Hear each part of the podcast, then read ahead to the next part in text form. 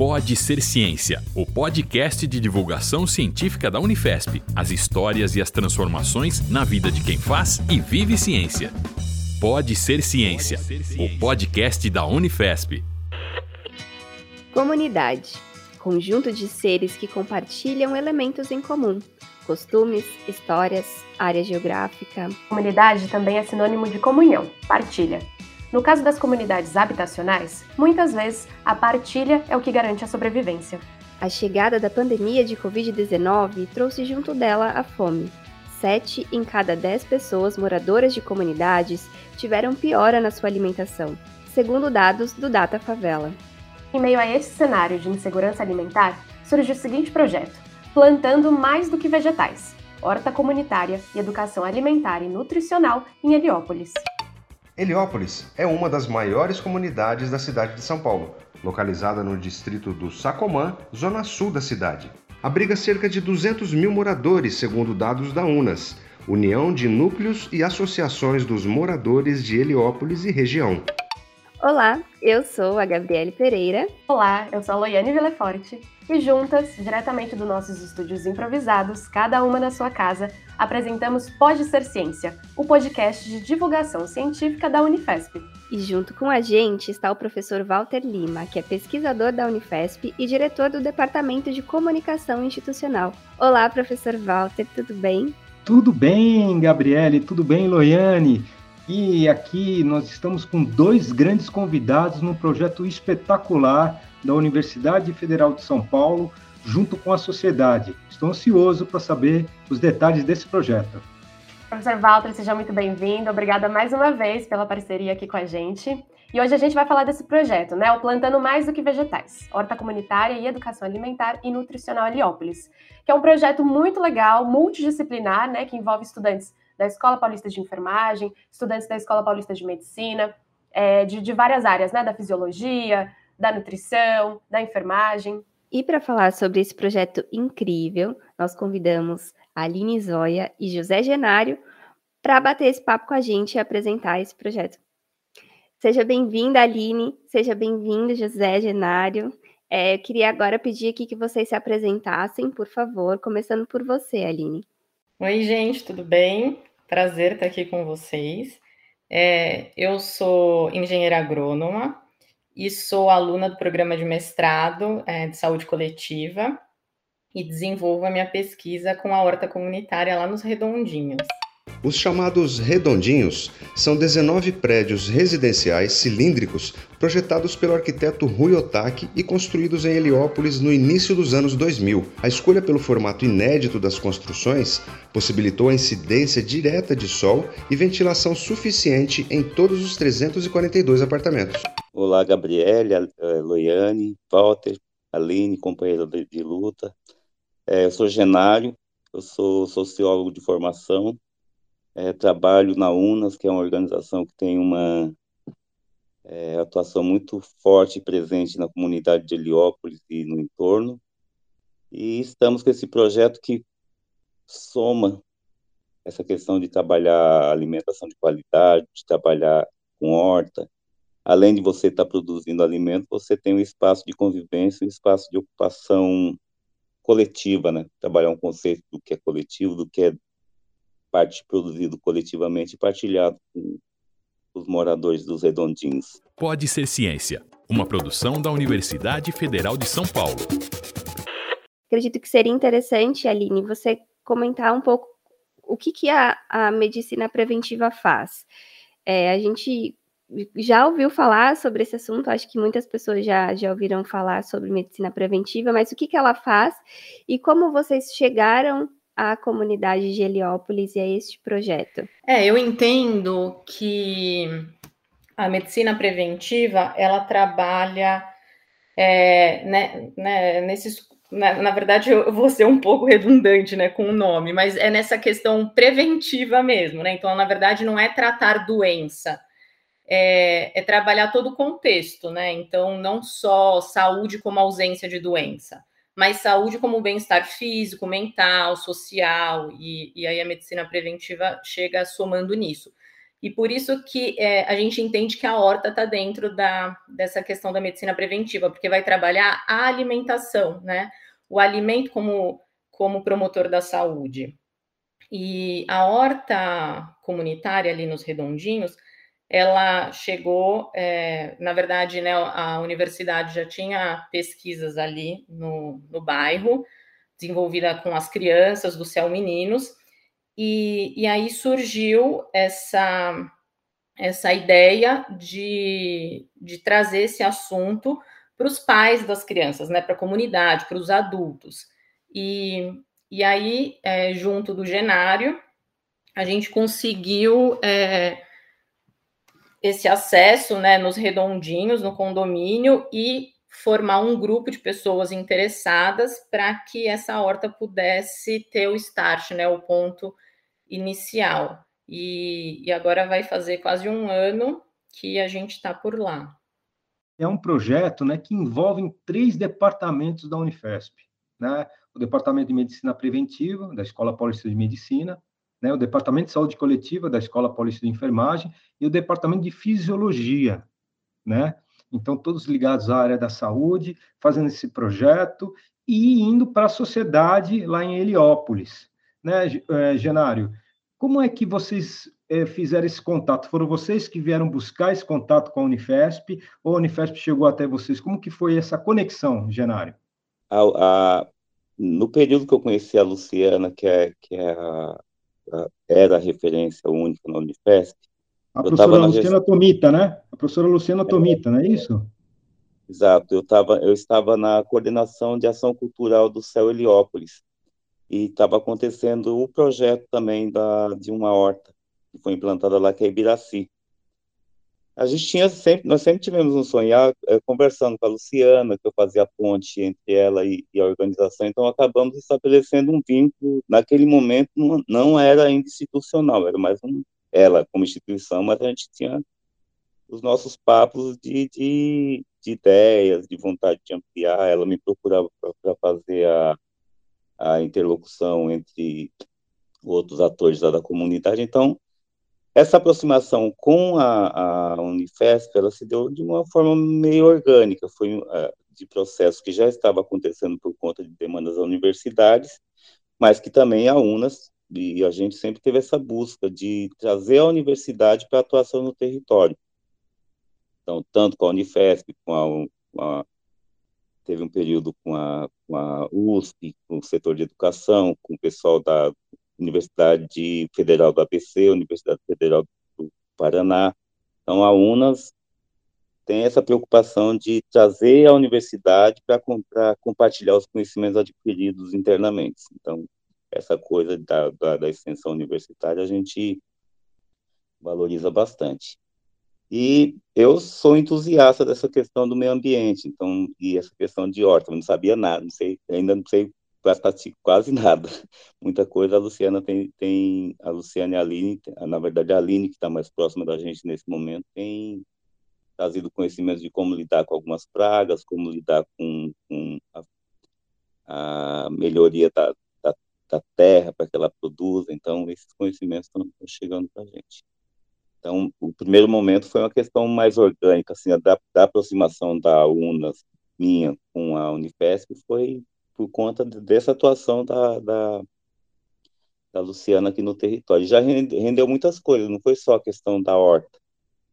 Foi o projeto que foi implantado no CEL, tinha as crianças dos CCAs da Unas participavam, teve uma questão de pesquisa sobre a questão de vacina, que nós fizemos articulação e outras pessoas participaram no território.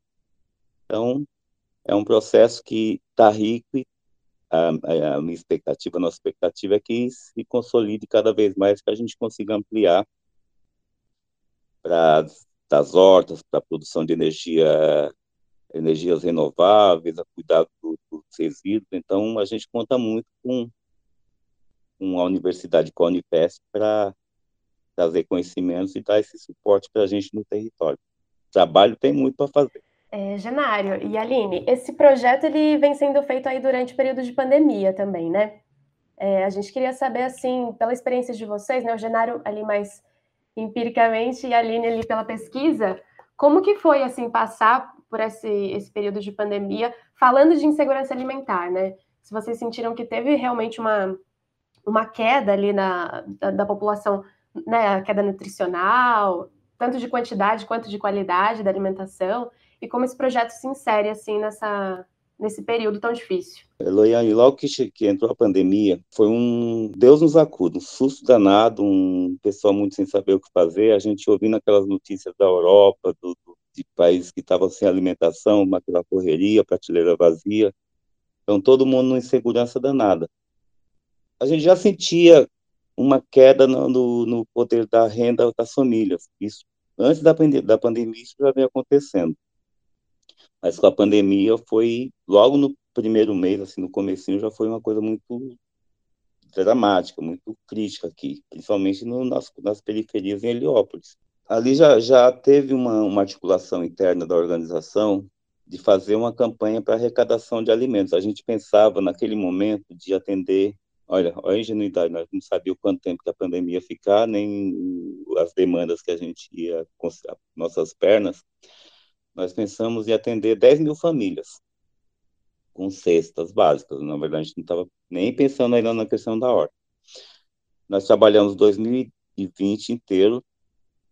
Em 2021, uma parte teve uma certa intensidade. Nós entregamos mais de 75 mil cestas básicas, assim, de arrecadar e fazer essas entregas.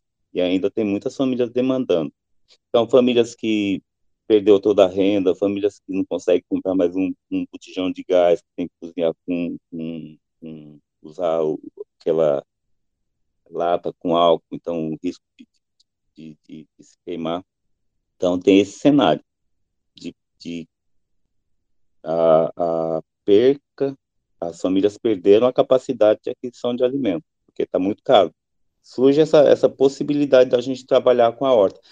Ainda não é não dá conta, a gente está trabalhando com um universo de 200 mil pessoas, está trabalhando com um universo de umas 200 mil pessoas, que tem uma grande quantidade que está demandando questões alimentares, que está sem alimentação.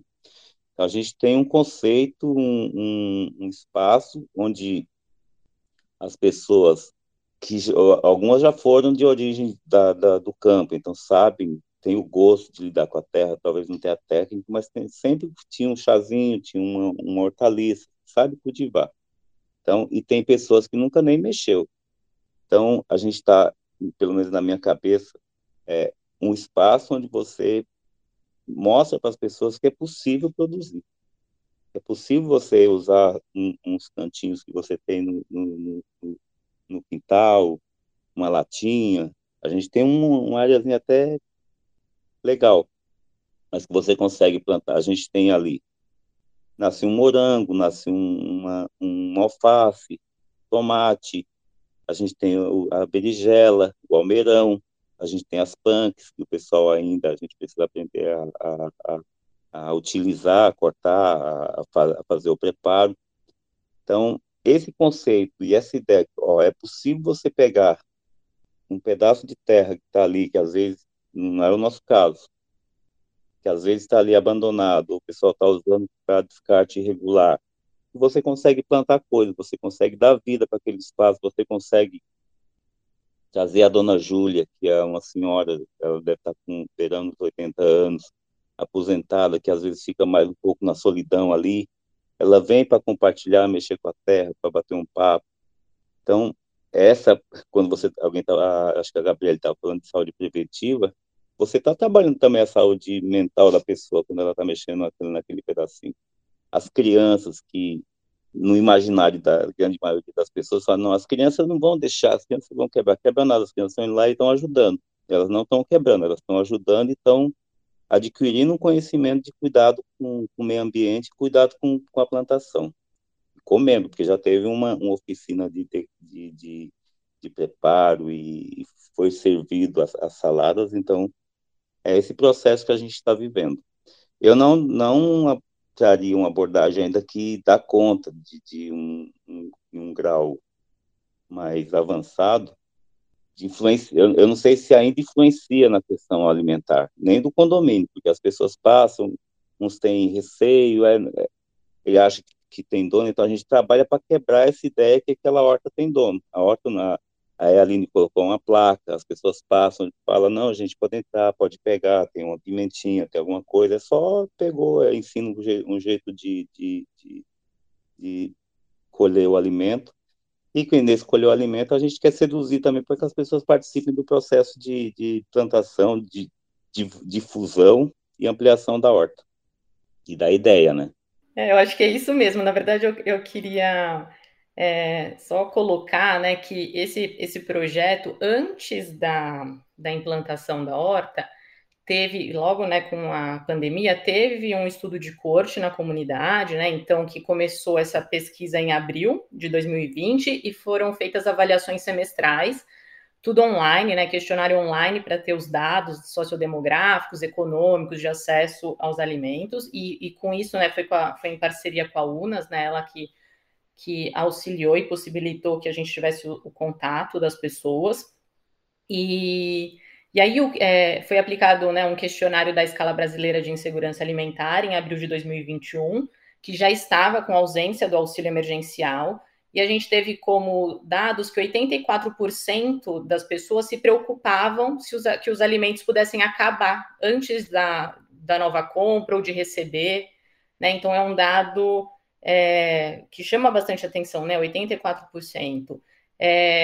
44% da população pulavam refeições, né? 64% reduziram a quantidade, 67% não consideravam que a alimentação que eles tinham estava sendo saudável e variada, né? Então são dados alarmantes. A gente também fez uma avaliação do ambiente alimentar no entorno dos Redondinhos, né? Utilizando a Audit Nova, que na verdade é o que? A gente percorreu mais ou menos 10 quilômetros ali no entorno, nas principais vias ali dos Redondinhos, e olhava o que tinha de alimento disponível, né? Geralmente a maior parte é de ultraprocessados, em vez de alimentos in natura, então isso tudo foi dando subsídio para a implantação da horta. Mas eu acho que é bem isso que o Genário estava comentando, sabe? A horta, ela é uma possibilidade de mostrar para as pessoas que ela pode ser feita, né? Que você pode plantar, que isso pode ser multiplicado, né? Porque, assim, hoje a gente até tem uma área significativa, assim, contando o canteiro que já existia e a horta que a gente tem mais ou menos 50 metros quadrados. Existe uma projeção que 25 metros quadrados seria o suficiente para produzir para uma família, né? Suprir a alimentação de uma família. Só que a gente não está falando de uma família, né? É o que o Genário falou, a gente está falando de muita gente.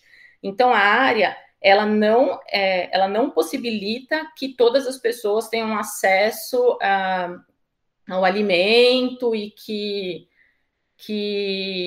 não tenham mais que adquirir, nem nada disso, mas ela possibilita aí mostrar essa capacidade, né, de que todo mundo pode produzir o próprio alimento, não precisa ser especialista, que a gente aprende na prática, com acerto e erro, né, observando a natureza, que mostra a infinidade de coisas que a gente pode se alimentar, porque existe mais ou menos 12 mil espécies potencialmente comestíveis. Só que a população, ela fica mais ou menos em torno de num consumo de 20 espécies, né? A gente, então, assim, tem muita coisa, né? Uma infinidade.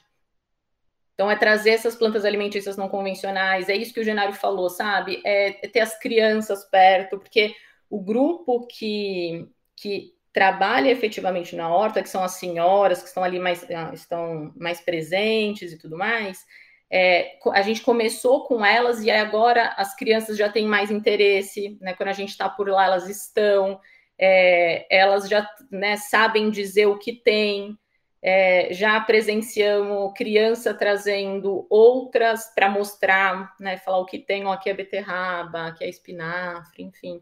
Então eu acho que a horta como multiplicadora mesmo, mostrar o potencial, né? Tem tanto espaço que seria ajardinado, e ajardinado num sentido de ter grama, por que não transformar isso em alimento, que é o que aconteceu ali em Heliópolis, é uma área que era um gramado e que hoje a gente tem os canteiros.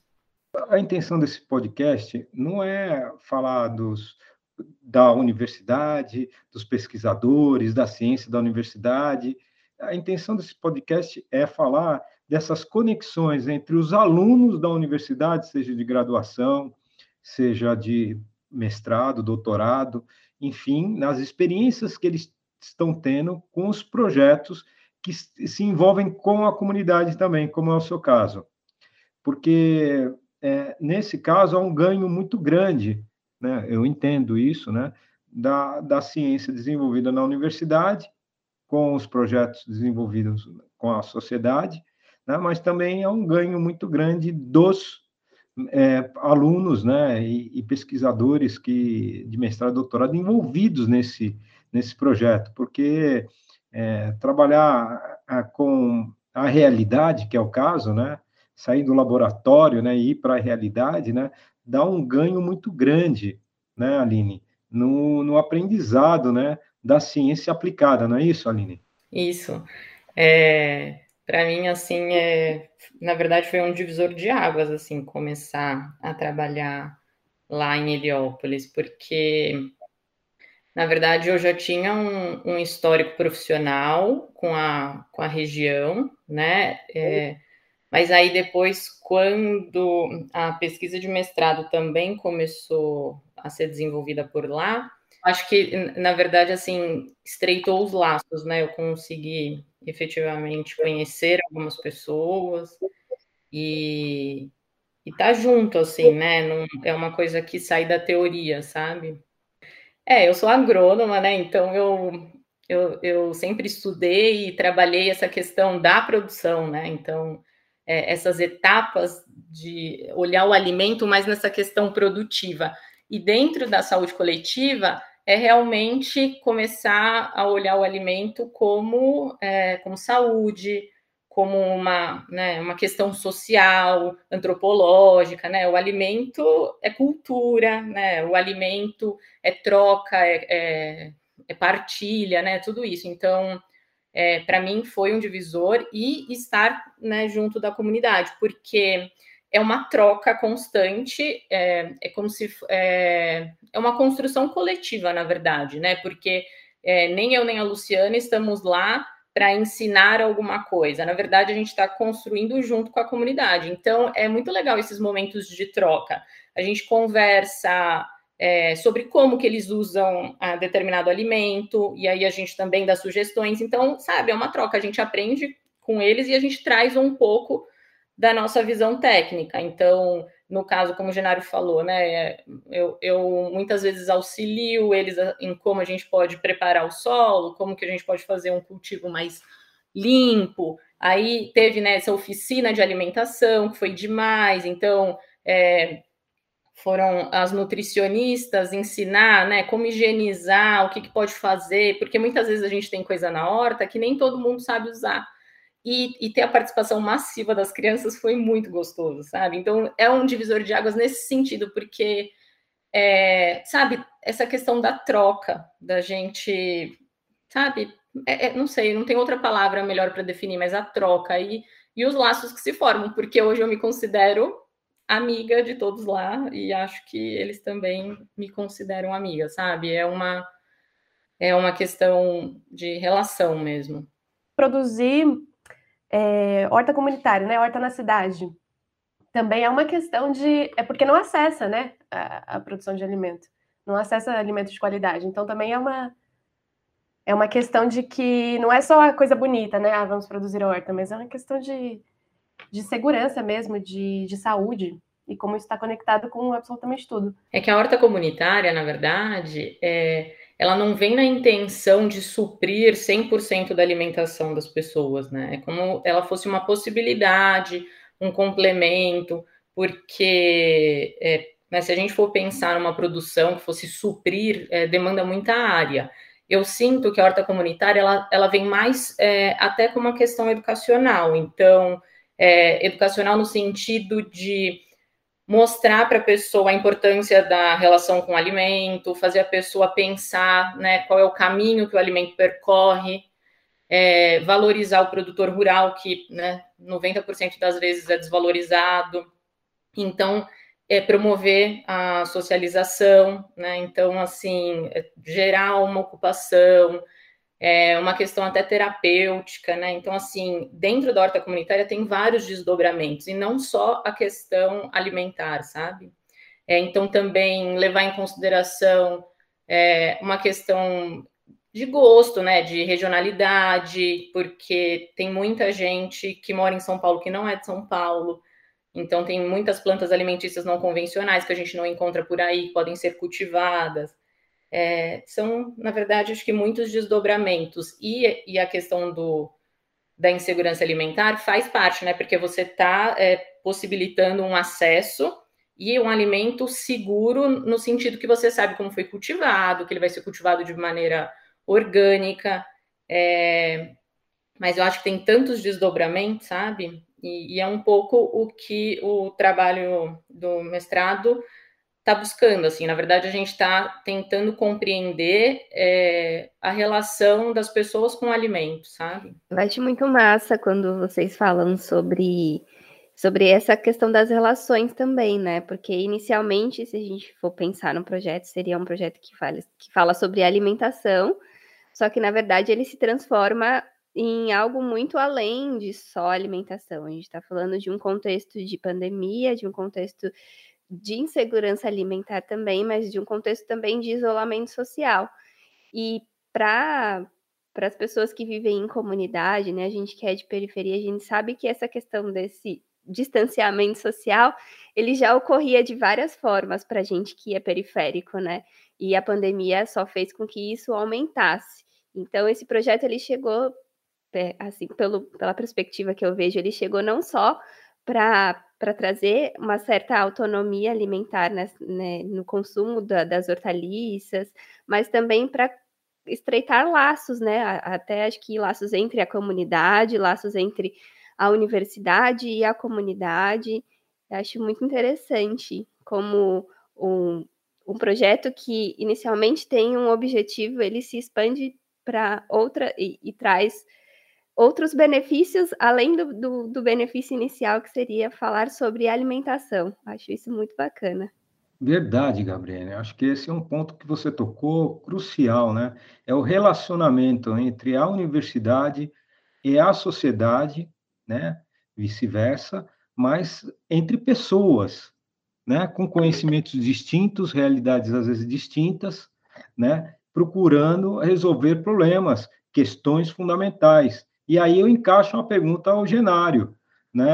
A Unas é uma vamos assim dizer, uma unidade de ações lá em Heliópolis e que busca e vê na universidade pública, né? Vê na universidade pública uma grande aliada nesse lugar de trazer, desenvolver, construir conhecimento compartilhado, né, Genário? Sim. Nós ousamos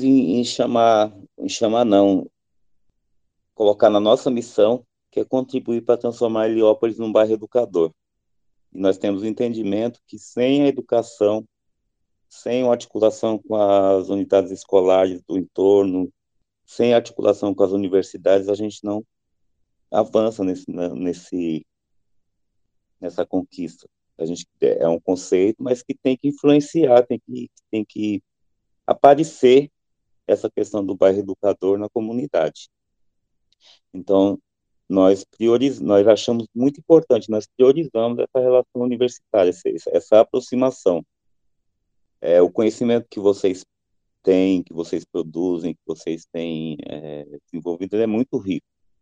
Tem o conhecimento também que a comunidade adquiriu ao longo, historicamente, que traz das origens, que a gente também valoriza muito. Então, a questão da memória, a questão das relações de convivência, isso são coisas que a gente prioriza, que a gente sempre discute na reunião de diretoria, na reunião de planejamento. A gente faz essas questões aparecer no planejamento estratégico, mas a gente tem esse entendimento que precisa da presença presença mesmo das universidades nos territórios. E não é, aí não é só Heliópolis, aí tem Savério, tem quem, igual a gente perto do Jardim Savério, tem a universidade. Se essa universidade interferir naquele território com o conhecimento dela, é importante. Todo mundo ganha com ampliação do conhecimento. Ganha as pessoas que vêm para fazer um estágio dentro da comunidade, ou na área social, ou na área da agronomia, ou na área da engenharia. Ganha a comunidade que adquire conhecimentos novos e que consegue deixar esse conhecimento de uma forma... eu não queria usar uma questão utilitária, porque não é isso. Aí você consegue deixar um bem produzido, você consegue deixar um... A Unifesp está trabalhando questão da horta, então esse conhecimento fica para a gente, fica para as crianças, fica para... para a vida, né? Então, um pouco disso. É o conhecimento se multiplicando, né? Não só o conhecimento, mas as relações. A gente vê, né, que é um projeto super diverso, todos da área da saúde, mas de diversos departamentos que se multiplicam. E eu acho que é tão interessante isso, né? Que a gente está falando. A professora Luciana começou, se multiplicou para os seus alunos. E aí a gente vai falar, o Genário falando da Dona Júlia, ficou na minha cabeça a Dona Júlia, né? Uma senhora que vai lá e tem um momento de participar ali da comunidade, né, de mostrar também seu conhecimento. É muito bonito como tudo isso se multiplica, né, nessa interação entre a universidade e a sociedade. A gente podia ficar falando aqui muito tempo ainda, mas eu acho que vamos chegando ao nosso final, se o professor Walter quiser fazer mais algum comentário. Esse projeto, Loiane, Gabriele, todos que estão nos ouvindo, ele já tem frutos, além lá na realidade, mas já tem reconhecimentos também. Né? Ele ganhou o prêmio Josué de Castro de 2021 na categoria Pesquisa Científica. E esse prêmio é promovido pelo governo do Estado de São Paulo por meio do Conselho Estadual de Segurança Alimentar e Nutricional Sustentável. O prêmio condecora iniciativas voltadas à formulação de soluções concretas para o combate à fome e à promoção da segurança alimentar e nutricional. Parabéns! Parabéns, um projeto com pouco tempo, lógico, tem a formatação, um ano, depois um ano de implantação, no meio de uma pandemia, já tem o reconhecimento do sucesso, né, que está sendo realizado entre essa junção, entre organizações não governamentais lá em Heliópolis e a Universidade Federal de São Paulo. Mais do que merecido, né? Acho que é um projeto muito importante, um projeto que... Se houver possibilidade, tomara que possa ser expandido para outras comunidades. A gente sabe que São Paulo é uma cidade muito grande e que tem várias comunidades periféricas que não conseguem ser acessadas pelas universidades, seja porque estão muito distantes ou, enfim, existem N motivos, mas que tem muitas comunidades que precisam desse apoio, né, dessa iniciativa social e principalmente das universidades. Eu acho que as universidades têm um papel fundamental nesse sentido, que é estar presente nas periferias e nas comunidades de alguma forma, seja com projetos na área da saúde, seja com projetos em áreas sociais. Acho que a conversa que a gente está tendo hoje é justamente sobre isso, né? Sobre as possibilidades dessa conexão entre sociedade e universidade, uma conexão que acontece, a gente sabe que acontece, às vezes não são tão divulgadas assim. O intuito desse podcast é justamente esse, mostrar como a universidade e como a sociedade se conecta, no caso da Unifesp, né? Como os pesquisadores, professores da Unifesp, eles têm projetos importantes que se conectam com a sociedade e fazer com que a população enxergue a universidade como uma esperança também, né? De mudança, de transformação, de acesso ao conhecimento, seja diretamente com o periférico ingressando na universidade, ou seja, por meio desses projetos de pesquisa e de extensão que são tão importantes para a sociedade como um todo. Acho que mostra o nosso potencial de transformação social, né? Em conjunto. Sozinhos, dificilmente conseguimos. Bom, Aline, se você tiver mais alguma coisa para colocar para a gente, Genário também, Alguma coisa aí que a gente não perguntou, mas vocês gostariam muito de dizer para quem está ouvindo? Eu ia falar bem rapidinho, essa questão da universidade, a importância dela no território. Teve um período que nós conseguimos uma parceria, assim, muito, foi uma loucura, um negócio, mas nós conseguimos colocar 1.000 pessoas dentro da universidade, curso de pedagogia, direito, letras. Gente, isso foi uma transformação no Heliópolis, foi um evento, vou chamar assim, de um divisor de águas. Então, vocês são muito bem-vindos, bem-vindas na comunidade. A Unas está à disposição para a gente dialogar, está avançando nessa questão da horta, nessa questão, nas questões outras que envolvem meio ambiente, e tem mais projetos que vocês tenham e que queiram trazer para a comunidade. Vocês são muito bem-vindos e bem-vindas. Transforma a educação, a universidade no território, desenvolvendo o papel, até para que as pessoas reconheçam que a universidade é pública e que ela tem direito à acessão, a participar dessas universidades. Isso também constrói uma barreira na cabeça das pessoas que queria. E parece que esses espaços não pertencem a gente, e a gente tem que quebrar essas barreiras. Só quero agradecer esse espaço para poder falar do projeto, e foi muito bom estar com vocês, foi muito, muito bom mesmo. Fiz até uma associação aqui, né, o Genário falou de... Acho que foi a Aline que falou de mostrar que a horta é de todos, né? Não só de quem cultiva. Eu acho que a horta é pública e a universidade é pública também. Eu acho que os dois desafios aí se conversam, né? De mostrar isso. Queria agradecer muito, Aline, pela sua disposição de estar aqui. Genário, muito obrigada pela conversa. Professor Walter, obrigado por estar com a gente de novo. Sempre fazendo comentários muito bacanas para a gente desenvolver os assuntos. Gabi, obrigada. E todo episódio a gente termina um pouco assim, né? Pedindo uma dica cultural. E a gente perguntou para vocês, né? Se vocês tinham algum filme, alguma música, alguma coisa que quisessem indicar para quem está ouvindo a gente. Queria saber o que vocês trouxeram. Eu indico um documentário que chama Solo Fértil, que fala da importância, né, de se olhar a produção de alimentos não por uma lógica, né, comercial, né, essa questão mais de respeito, né, na produção de alimentos à terra, ao modelo regenerativo e às pessoas. Vale a pena assistir. Eu vou indicar 100 anos de solidão, do Gabriel Garcia Márquez. Trata da saga de uma família que funda a cidade, da ascensão e queda dessa família.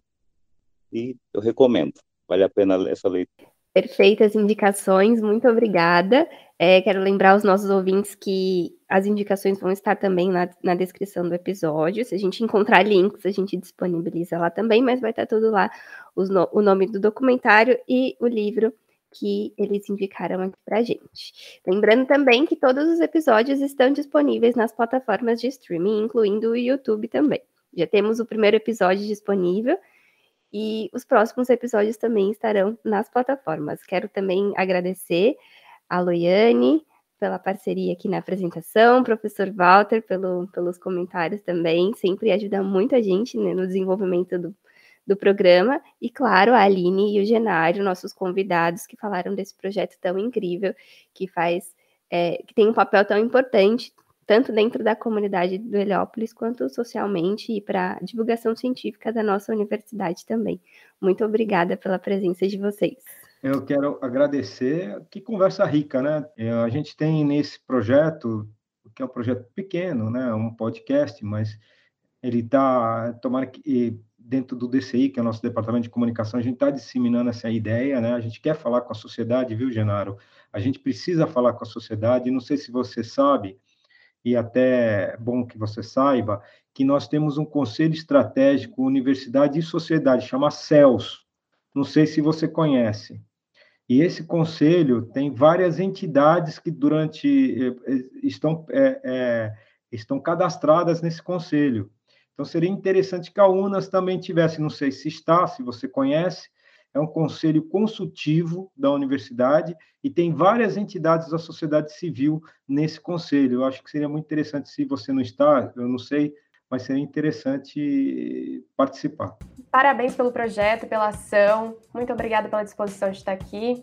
E só para a gente encerrar, então, obrigada ao ouvinte que está nos ouvindo. Nos falamos muito em breve no próximo episódio do Pode Ser Ciência. Pode Ser Ciência. A ciência está mais próxima do que você imagina. Novos episódios toda primeira terça-feira do mês. Realização Universidade Federal de São Paulo, Unifesp. Apresentação: Gabriele Pereira e Loiane Villeforte. Comentários: Walter Lima. Produção: Gabriele Pereira. Edição: Jean Silva. Locução: Jean Silva e Reinaldo Jimenez. Coordenação: Reinaldo Jimenez.